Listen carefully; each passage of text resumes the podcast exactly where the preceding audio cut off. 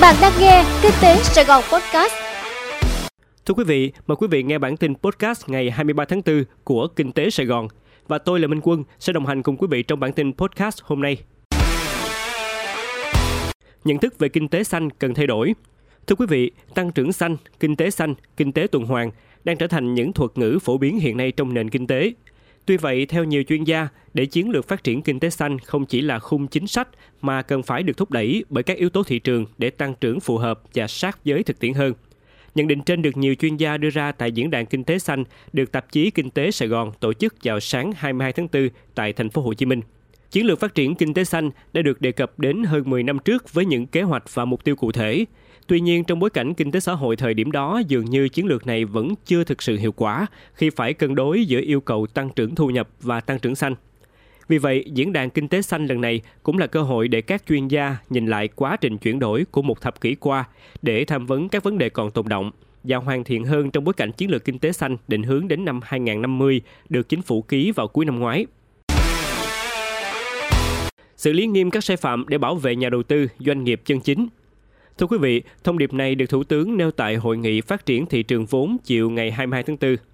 Thủ tướng Phạm Minh Chính cho rằng việc xử lý các sai phạm trên thị trường vốn là bước đi cần thiết làm trong sạch thị trường, góp phần bảo vệ quyền và lợi ích hợp pháp cho đại đa số các nhà đầu tư doanh nghiệp chân chính. Bên cạnh những kết quả tích cực, Thủ tướng cho biết thị trường vốn còn những hạn chế bất cập về cấu trúc thị trường, hạ tầng, công nghệ, nguồn nhân lực, hệ thống thông tin thị trường. Cá biệt còn một số tổ chức cá nhân vi phạm quy định pháp luật khi tham gia thị trường. Thủ tướng nói, những sai phạm chỉ là thiểu số, việc xử lý là cần thiết, góp phần bảo vệ quyền và lợi ích hợp pháp cho đại đa số các nhà đầu tư, doanh nghiệp chân chính, hoạt động lành mạnh, tuân thủ pháp luật. Chính sách đang kiềm hãm sự phát triển của bất động sản nghỉ dưỡng. Thưa quý vị, thông tin trên được ghi nhận tại tọa đàm điểm nghẽn pháp lý và giải pháp khơi thông nguồn lực bất động sản du lịch nghỉ dưỡng Việt Nam được tổ chức vào chiều ngày 21 tháng 4 để giúp các doanh nghiệp đầu tư kinh doanh bất động sản du lịch phát triển mạnh mẽ sau đại dịch Covid-19, góp phần cải thiện môi trường đầu tư, nâng cao hiệu quả quản lý nhà nước về thị trường bất động sản du lịch, thì việc nhận diện điểm nghẽn pháp lý và thực thi chính sách là hết sức cần thiết và cấp bách. Trước mắt, cơ quan chức năng cần khắc phục những khoảng trống pháp lý như vấn đề cấp giấy chứng nhận cho bất động sản du lịch xây dựng trên đất ở nông thôn, đất ở không hình thành đơn vị ở, về lâu dài, xây dựng được hệ thống pháp luật kinh doanh bất động sản du lịch đáp ứng nhu cầu phát triển lâu dài, bền vững cho hoạt động của thị trường. Giá vật liệu tăng sốc thách thức dự án đường vành đai Cần Thơ. Thưa quý vị, giá vật liệu xây dựng tăng cao, có loại lên đến 105%, có khả năng đẩy tổng mức đầu tư của dự án đường vành đai phía Tây thành phố Cần Thơ, đường nối quốc lộ 91 và 61C, vượt tổng mức đầu tư đã được duyệt là hơn 3.837 tỷ đồng.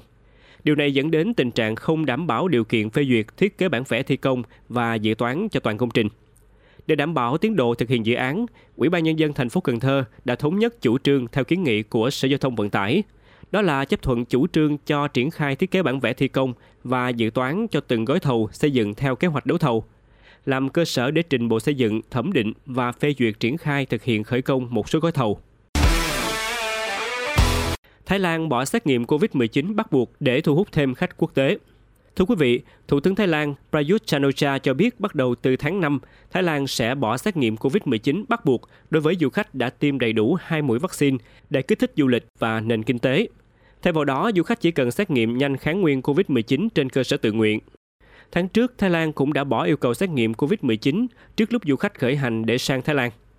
Kể từ tháng 5, Thái Lan chỉ khuyến nghị du khách nhập cảnh bằng đường hàng không và đường bộ tự tiến hành xét nghiệm nhanh trong thời gian lưu trú ở Thái Lan. Nếu kết quả dương tính, họ có thể đến bệnh viện điều trị theo chính sách bảo hiểm y tế hoặc có thể tự chăm sóc bản thân. Du khách chưa tiêm vaccine vẫn được phép nhập cảnh và không bị cách ly, với điều kiện họ phải cung cấp giấy chứng nhận xét nghiệm PCR với kết quả âm tính có hiệu lực tối đa 72 tiếng trước khi khởi hành. Quý vị vừa nghe xong bản tin podcast của Kinh tế Sài Gòn. Hẹn gặp lại quý vị trong bản tin ngày mai.